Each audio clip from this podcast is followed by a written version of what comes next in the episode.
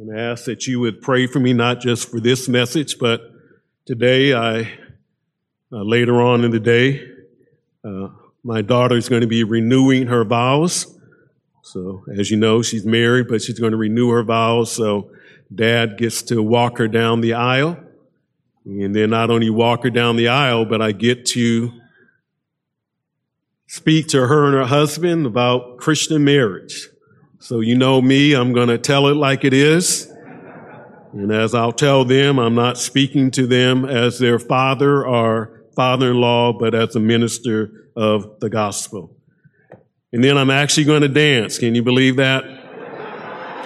Yeah, so I, I, can see where the hearts of many of you are.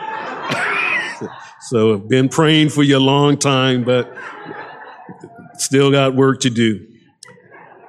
Okay, God's Word.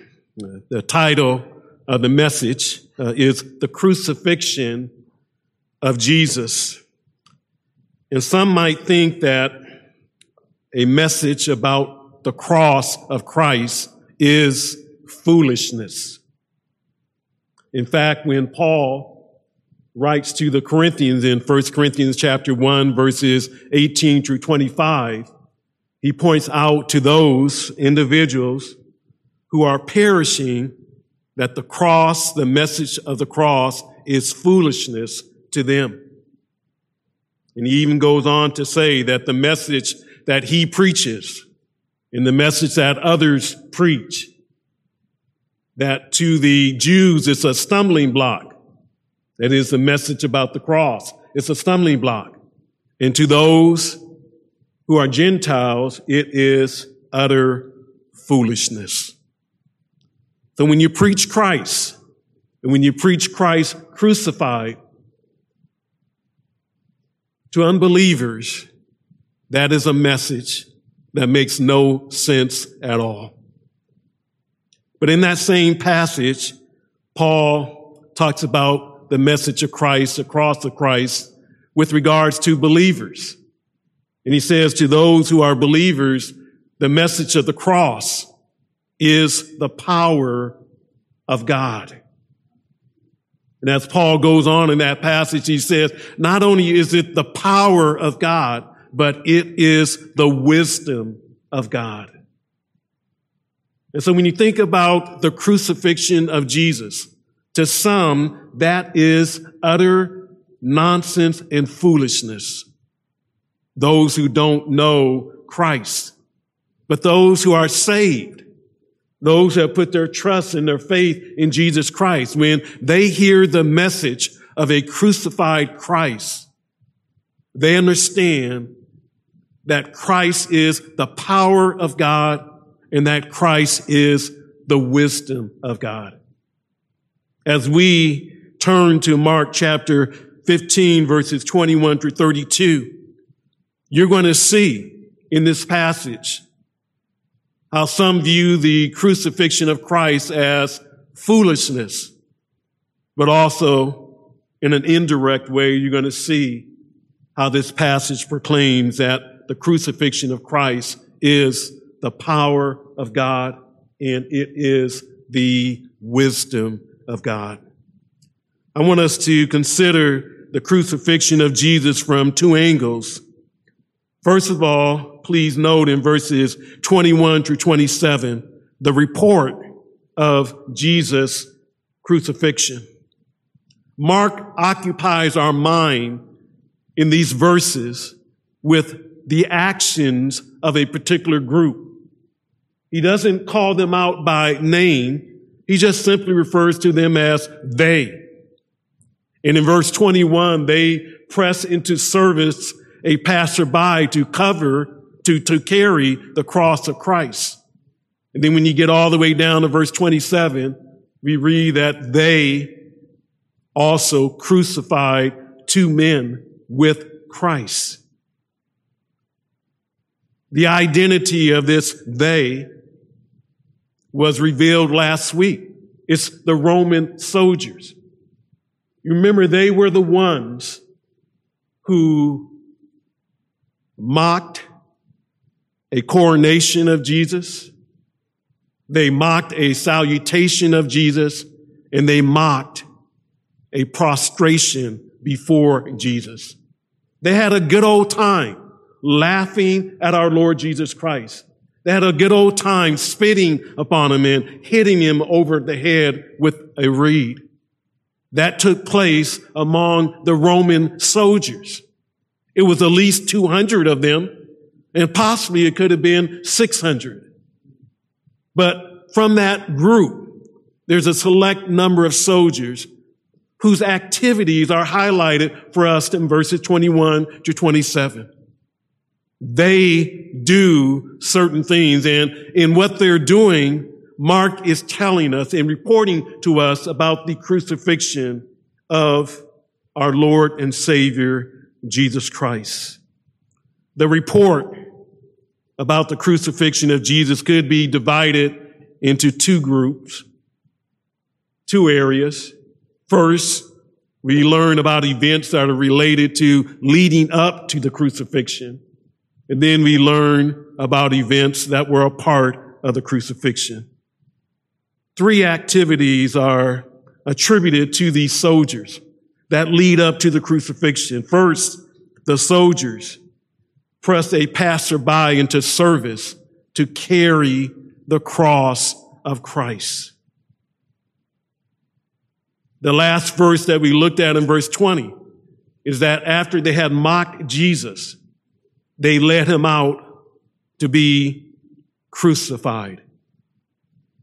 As they're leading the Lord out to be crucified, these Roman soldiers, our Lord carries his own cross. I'm not talking about the kind of cross that you typically see today. I mean, it's the right shape, but the Lord was carrying a cross beam the horizontal part of the cross. The vertical part was already at the place of crucifixion. And so as the Lord is going out and being led out to the place of crucifixion, he's carrying this cross on his back, so to speak. It's heavy. Some have estimated that it's 75 pounds to 125 pounds. And evidently, as the Lord is carrying this cross, he becomes too tired, too weak. He doesn't have enough strength to carry it any further. Why is that? Isn't he the Superman? Isn't he the God man? Yes, he is the God man but he was 100% human. And don't forget how they flogged him, how they took leather straps that had bones and metal in it and whipped him repeatedly and tore out the skin on the flesh of his back. And if that were not enough, when they mocked him, there he was wearing a crown of thorns pressed down on his head. And the soldiers would come by with a reed that they had put in Jesus' hand and they took that reed and they would beat him over the head. And don't forget all of the trials that Jesus is experiencing through the night, early into the morning. And so here he is attempting to carry the crossbeam in his own strength, and he's unable to do it. The Roman soldiers surely are not going to help him. They're not going to lift one finger on behalf of the one that they've been mocking and laughing at. And so they press into service a passerby. They had the authority to do that as Roman soldiers. They could call upon individuals and assign them a task. And so here was a passerby coming from the field, and his name was Simon. And the place of his origin was Cyrene. Cyrene was in the northern part of Africa. Some have thought maybe this individual was a man of color. Uh, I don't think so, but there are men of color uh, in the Bible. Particularly, you read Acts chapter 13. Simeon, called Niger, which means black. He was a man of color. But this Simon was a Jew. And Jews had settled in North Africa. And he's coming in. And as Jesus is going outside of the city, the soldiers see this man and they say to him, it's your responsibility. You are being pressed into service to carry the crossbeam of Jesus. The other thing that we learned about this man, Simon, was that he had two sons, Alexander and Rufus. And you might wonder why would these two sons be mentioned? Most agree that they're mentioned because they were well known to the readers of the Gospel of Mark, the, the Roman church. So this implies that these two sons had grown up and become believers in the Lord Jesus Christ. Their father was the one who carried the cross of Jesus. And Mark kind of as an aside says, this is the father of Alexander and Rufus. You, you know him. You know them. You know these two brothers. They are believers. And so isn't it ironic that here is a man who literally has to carry the cross of Jesus and it seems to imply that eventually he denies himself and picks up his cross and becomes a follower of Jesus to the extent that even his two sons become followers of Jesus Christ.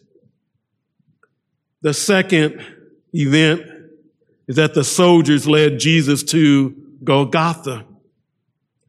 They brought him to the place, Golgotha. And, Mark interprets Golgotha for us because it's an Aramaic term. His readers wouldn't know what it means, and we don't typically know what it means, but it's the place of the skull. Place of the skull. And when you look at that term skull, when it's found in the Latin Bible, that Latin word actually becomes our English word called Calvary. You might wonder where the word Calvary comes from. It doesn't come from the hymnal. Uh, it comes from this Latin term for skull. And it has come into the English language. And so we sing wonderful songs about Calvary, at Calvary and the importance of Calvary. Well, Jesus is led out to Golgotha, the place of the skull, Calvary. They take him out of the city to the outskirts of the city. And we're not sure why this place is called Golgotha or the place of the skull, but probably because of how it looked not because there were a bunch of skulls around. Remember, this is Jewish territory. This is Jerusalem, so to speak. And, and Jews would not let something vile like the skulls of human beings to lie around. You could probably, if you went to the Holy Lands, you would find the place of the skull you would find the place of Calvary. There's a church located that there. And people who visit the Holy Land are able to go to the actual place where Jesus was led out to. The third event is that the soldiers offered Jesus some wine. This was not a social event. Uh, this was not pure wine. This was wine mixed with myrrh. When you look at the other gospel accounts, it says that it was mixed with that which was bitter and that which was gall. It was basically a narcotic. The wine, that's how it was being used. The, the myrrh could have been something that made the wine bitter so that when we see the Lord tasting it, he refuses it. He doesn't want it. But, but it was made available so that people might endure the pain of the crucifixion, that they might be able to handle it a little bit better. Ladies, you know what I'm talking about. Maybe when you had your child, they gave you something for the pain to come. And so these soldiers aren't doing this out of love or out of kindness. They're probably mocking Jesus. You're a king. Let me give you some fine wine to drink. But our Lord's response is no. He did not drink it. He did not take it. As the Lord is getting ready to experience the most horrific event that a person living at that time could uh, experience, as he's going to the cross, having already been flogged, having already been mocked, having already been beaten over the head, he refuses to take any kind of drink that would allow him to endure the pain. He chooses to drink the full wrath of God, not aided, not assisted by any drugs for pain at all. He's going to drink the cup that the Father has given to him, the cup of the wrath of his Father. And he's going to drink that cup, not high, not drunk, not sedated, but fully aware with all of his faculties and all of his senses of what he is experiencing. So our Lord would not take this drink. And these are the three events that led up to the crucifixion. Simon pressed into service to carry Jesus' cross. Jesus being led to Golgotha and the soldiers choosing to give Jesus some wine, which he refuses. When we come to verses 24 to 27, we see the events that were a part of the crucifixion. Mark writes, First of all, the first event, they crucified him. That, that's very brief. That's very concise. That's very to the point.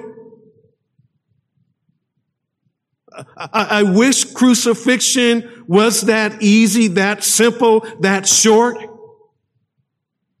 But it is interesting that in all of the gospels, none of the gospels choose to go into the agony and the pain of crucifixion. They don't bother to tell us what Jesus was literally experiencing as he's being crucified, so to speak, from a physical point of view.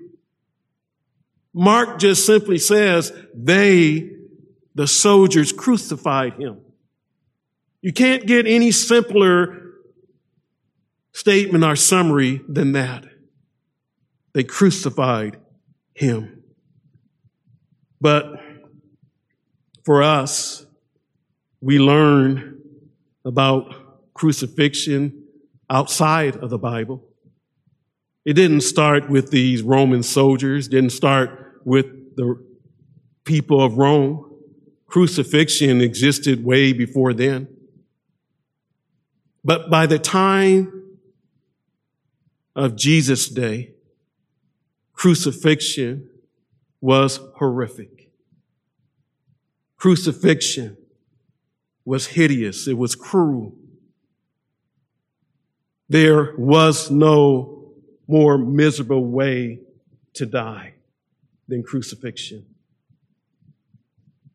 Roman citizens couldn't be crucified.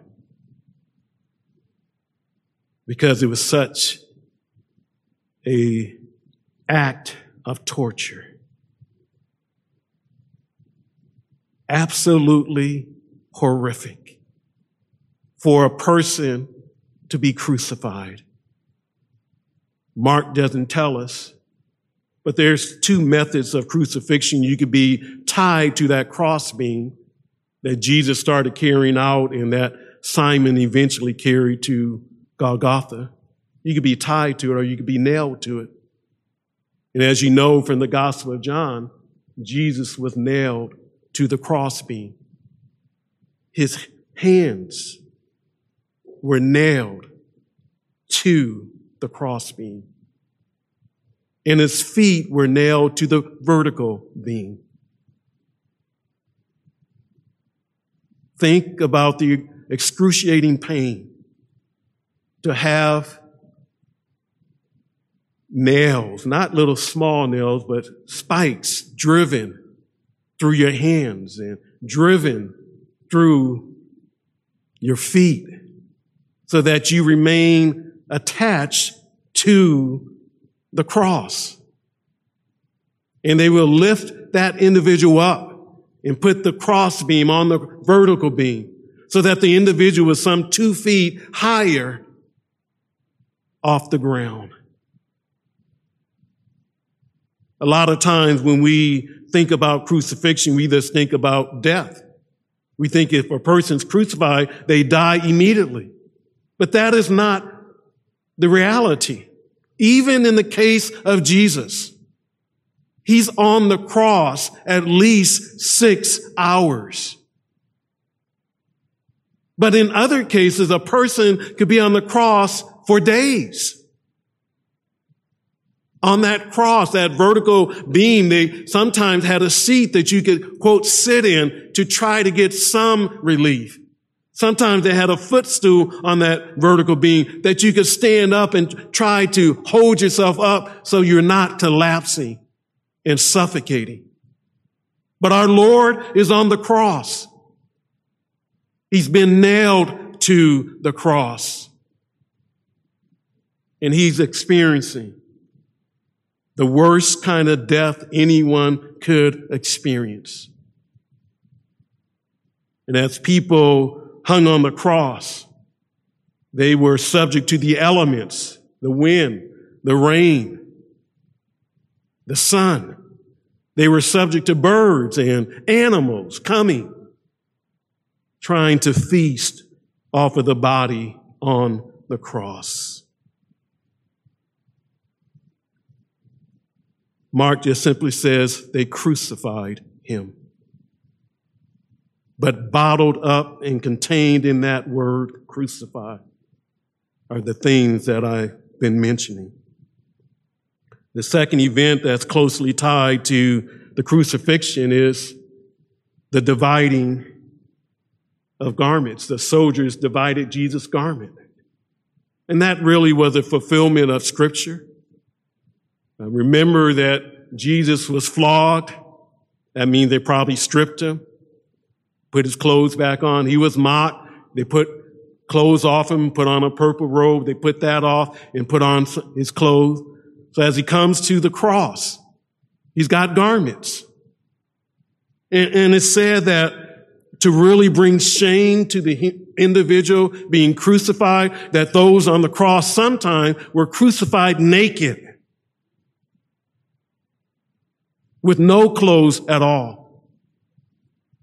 Jesus might have had a loincloth to cover him, but basically naked. The garments that he has, one is divided into four pieces and given to four soldiers. The other one is a something they don't want to tear up, so they gamble for it. They roll the dice to see who would get it. And in doing it, they fulfilled Psalm 22:18 that says, They divided my outer garments among them, and for my clothing they cast lots.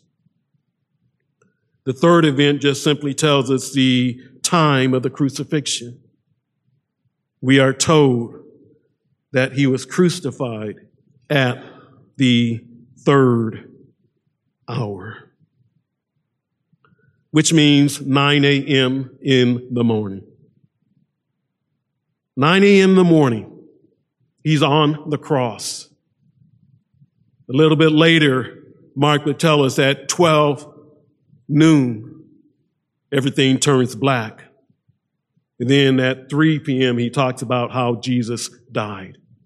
So there he is on the cross, hanging, bleeding, suffocating.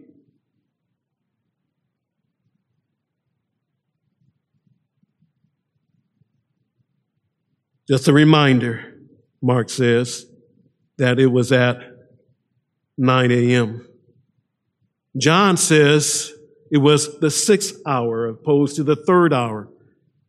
And that does create a little bit of a problem, but it could be that John is using a different time schedule starting at midnight. And so that would be 6 a.m. and that would be prior to the 9 a.m. But regardless, the Lord was crucified at 9 a.m. When he was crucified, they had an inscription that they put above his head and on the cross. It was the accusation, the charge that came and that was brought against Jesus. It, was what he was guilty of. And we read about this inscription, the charge in verse 26. It says the charge was King of the Jews. All of the gospel writers mention this inscription, this writing on some kind of tablet that testified to the crime of the individual. The, the crime of Jesus, according to Mark, the King of the Jews.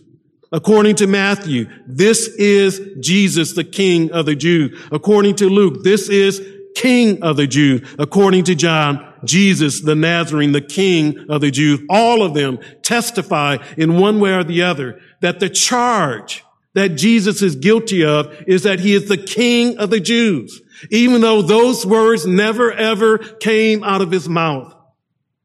But that was the accusation. And that's what Pilate found him guilty of and allowed him to be handed over to soldiers to be crucified. One other event is that the soldiers crucified two criminals with Jesus.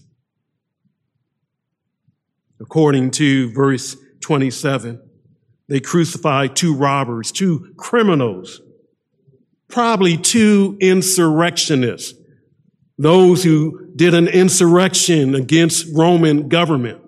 These were probably friends of Barabbas. Remember Barabbas, the insurrectionist, the one that the people had a choice. Do you want me, uh, Pilate says, to release Barabbas to you, or do you want me to release Jesus? And they said Barabbas.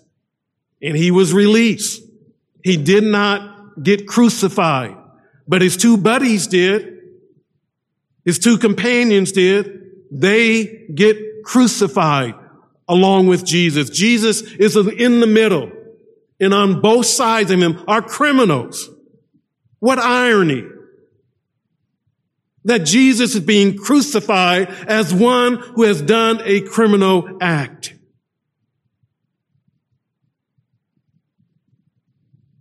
They crucified these two criminals on either side of Jesus.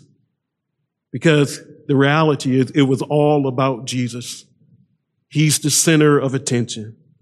He's the one that the focus is on. So that's the report of Jesus' crucifixion. These actions of the soldiers marches through to what happens to Jesus.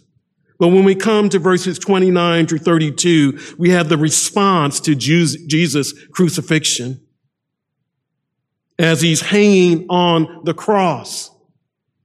Different groups respond to him. Now you'll notice that I did not read verse 28, did not mention it in our sermon. When we read the responsive reading, it was not there either. We read from verse 27 to verse 29. And according to our best manuscripts, verse 28 was something that was added later.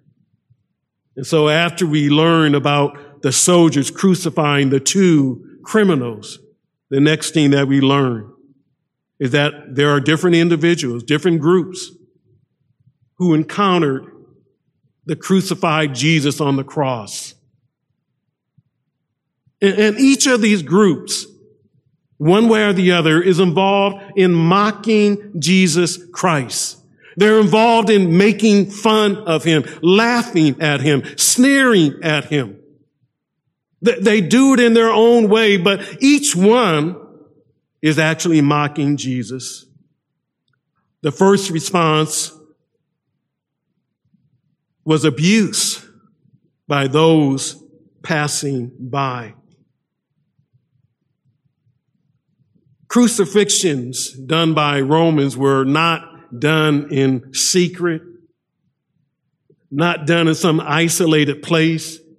They were done out in the open so that people could see the crucified individuals so that that might deter them from committing crimes and that it might warn them of if you do commit crime, this is what is going to happen to you. And so it's not shocking that there are passerbys where Jesus has been crucified. The place of the skull, Golgotha. These passerbys, no doubt, are Jews. And they observe the Lord Jesus Christ on the cross. And what do they do? They were hurling abuse at Jesus. As Jesus is being tortured on the cross, they are literally blaspheming him. Something that is technically only what you can do to God, they are doing to Jesus. They are slandering him. They are cutting him down with words. They are shaming him and hurling offensive and abusive words to the Lord Jesus Christ. And while they're doing that, they're wagging their heads, going side to side, side to side.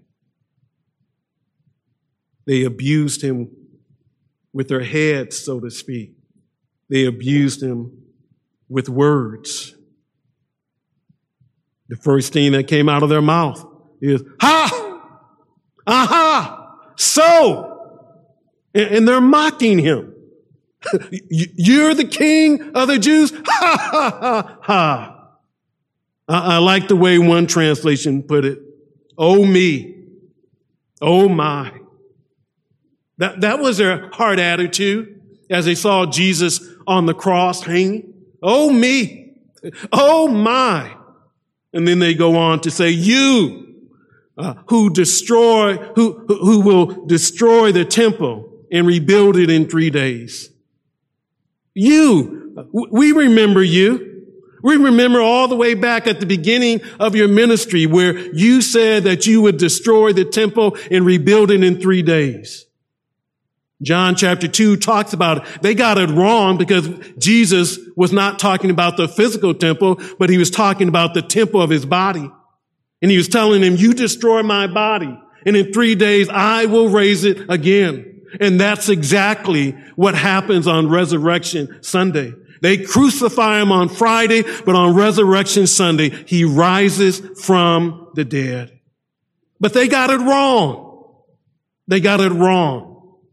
And they're mocking him. They're laughing at him. You're big time. You, you, you're going to destroy the temple.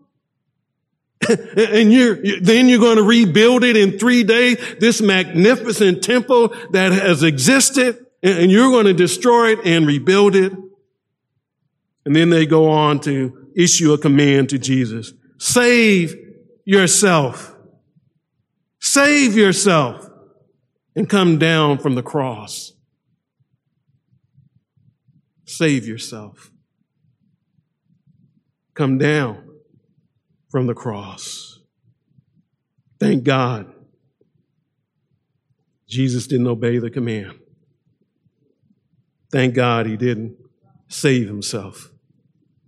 Thank God that he did not come down from the cross. The second response was mockery by the religious leaders. It should not shock us to see religious leaders, the chief priests, the leading priests, the scribes, and Matthew tells us that the elders are there. They've hated Jesus from day one. As we march through Mark, that's what we read over and over again about the opposition, the hatred of Jesus by the religious leader, the people who should have embraced him, the people who should have welcomed him, they hated him. And as early as Mark 3, when Jesus heals the, the man with the withered hand on the Sabbath, they get upset and mad about that. They leave the synagogue and they plot with the Herodian, the Pharisees and the Herodian, strange bedfellows. But what are they plotting to do? They're plotting to put him to death. That was Mark chapter three. And it happens over and over and over again. When he drove the charlatans and the abusers of the temple out of that temple. They were waiting for the right opportunity to get him, to destroy him. And now here they are. Here's Jesus on the cross. They got him. They finally have gotten him. And their mockery is not directed toward Jesus. They don't say anything to Jesus. They're talking to each other. They're talking among themselves. Of course, what they're saying, the Lord can hear, but, but they're not saying, oh, you. No, instead, they were saying to each other, he, he, he saved others, but he can't save himself. Isn't that funny? Here's a man that healed people, raised people from the dead. They didn't believe any of that. They said he did it by the power of the devil. But, but, but they will test He, he, he, he, he saved others physically, but he can't save himself. He's powerless. He's weak. He's puny. He can't do anything. Look at him.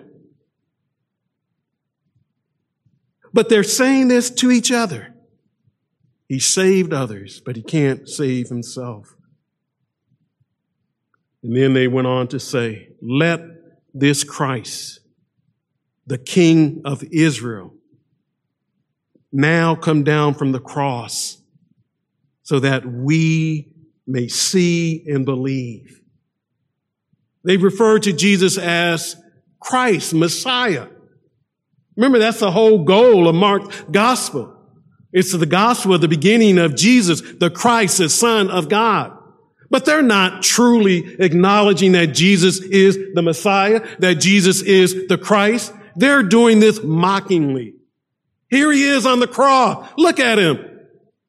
And they're not really looking at him. They're talking to each other and saying, he says he's the Christ.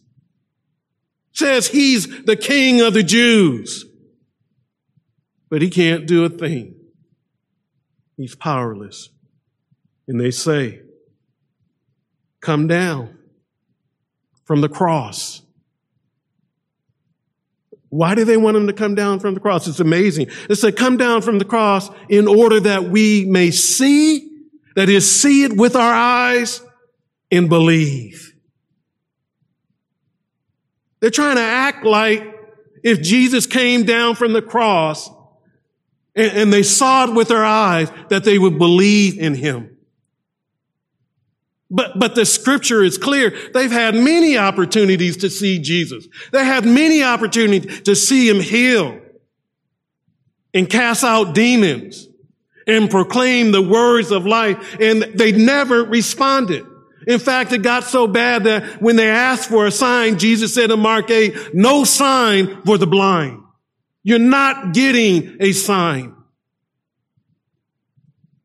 And they're saying, come down to himself. Let him come down.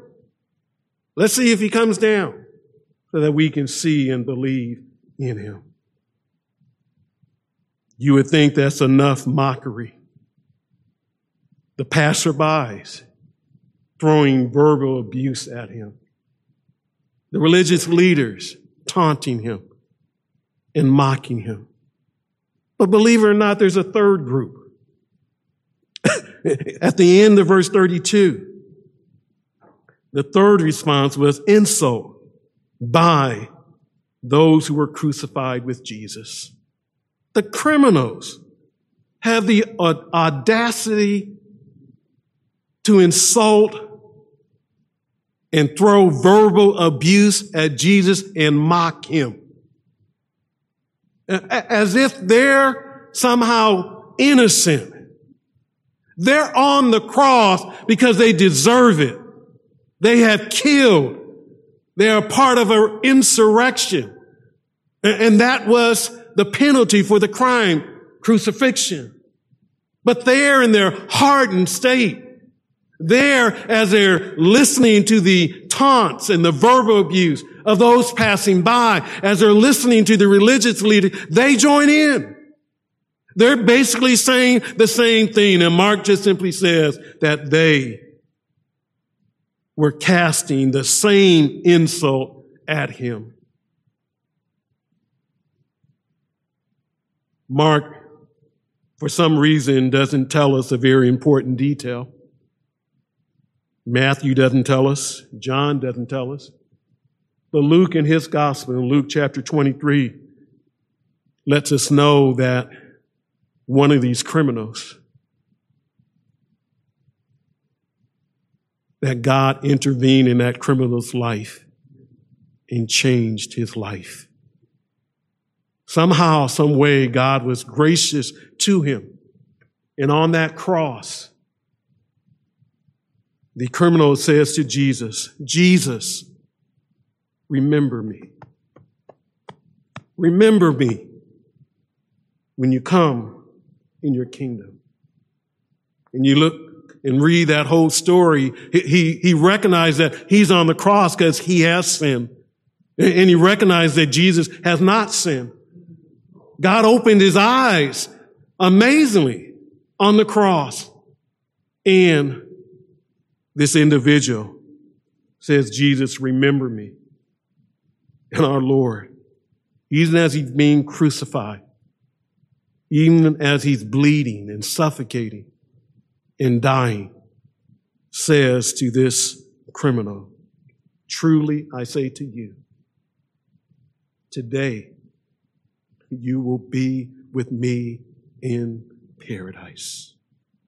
Oh, you don't get better words than that. You're on your deathbed and you're conscious of what's going on and you recognize how you have lived a life of sin that you deserve crucifixion. But you cry out not to be taken off the cross, but you cry out that Jesus would remember you when he comes into his kingdom. He's talking about some future time. Jesus says, today, right now, you'll be with me in paradise. Isn't it amazing?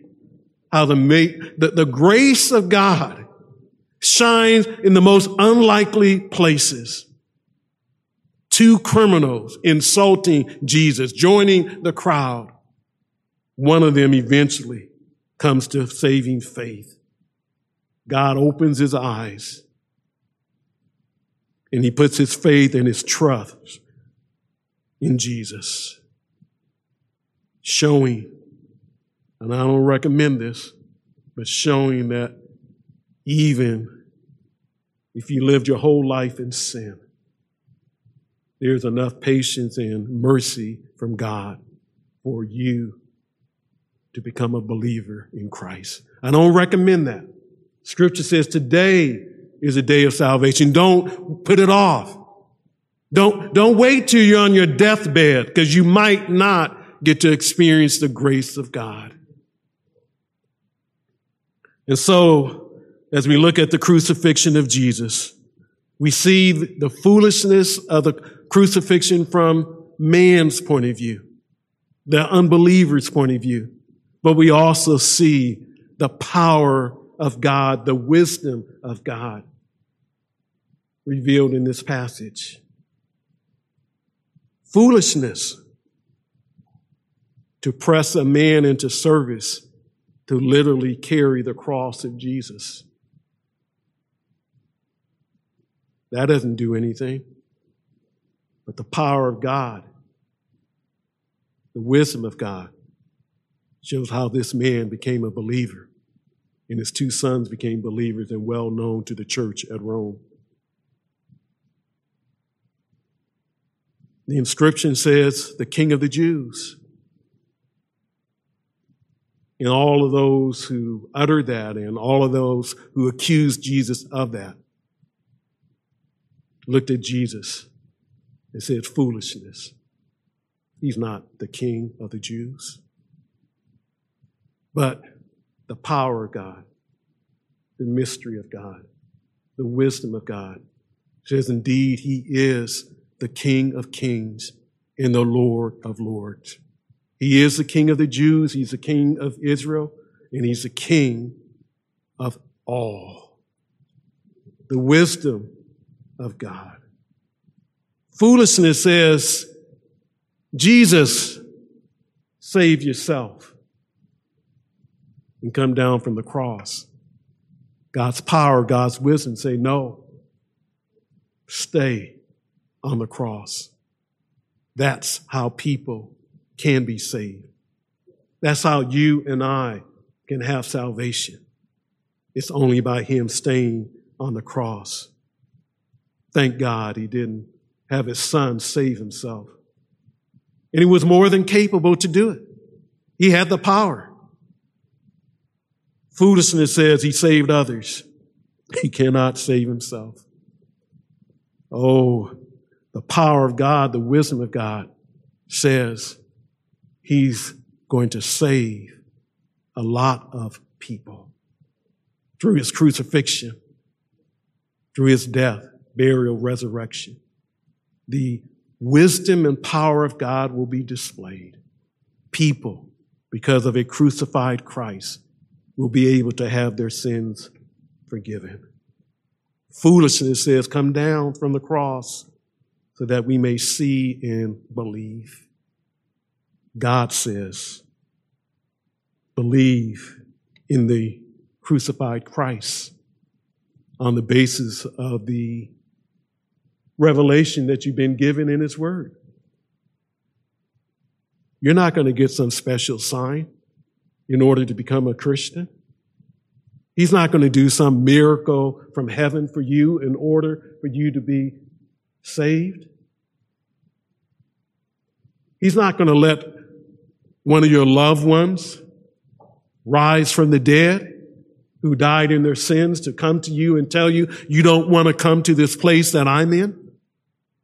he's given you the revelation. He's given you the truth that you may see and believe. And so you must respond and repent of your sins. The foolishness of the crucifixion but from God's point of view, his power and his wisdom. Let's pray together. Father, thank you for the crucifixion of Christ.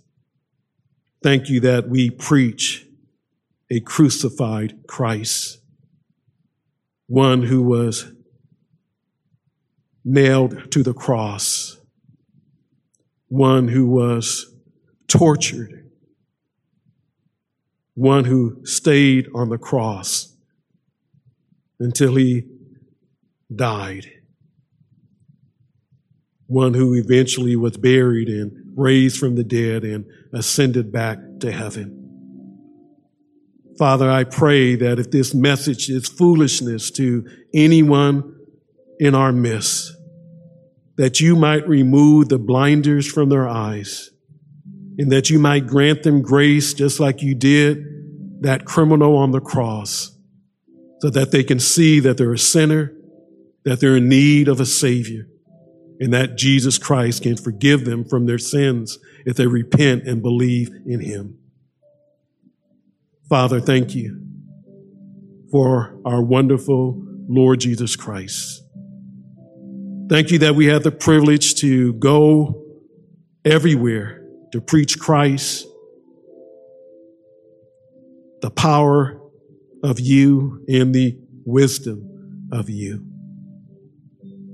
Thank you so much for giving us another glimpse into the life of our Savior, another piece of evidence of how He loves us and wants us to have a personal relationship with the Lord Jesus Christ.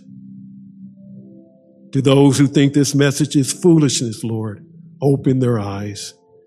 But to those of us who see this message as the power of God and the wisdom of God.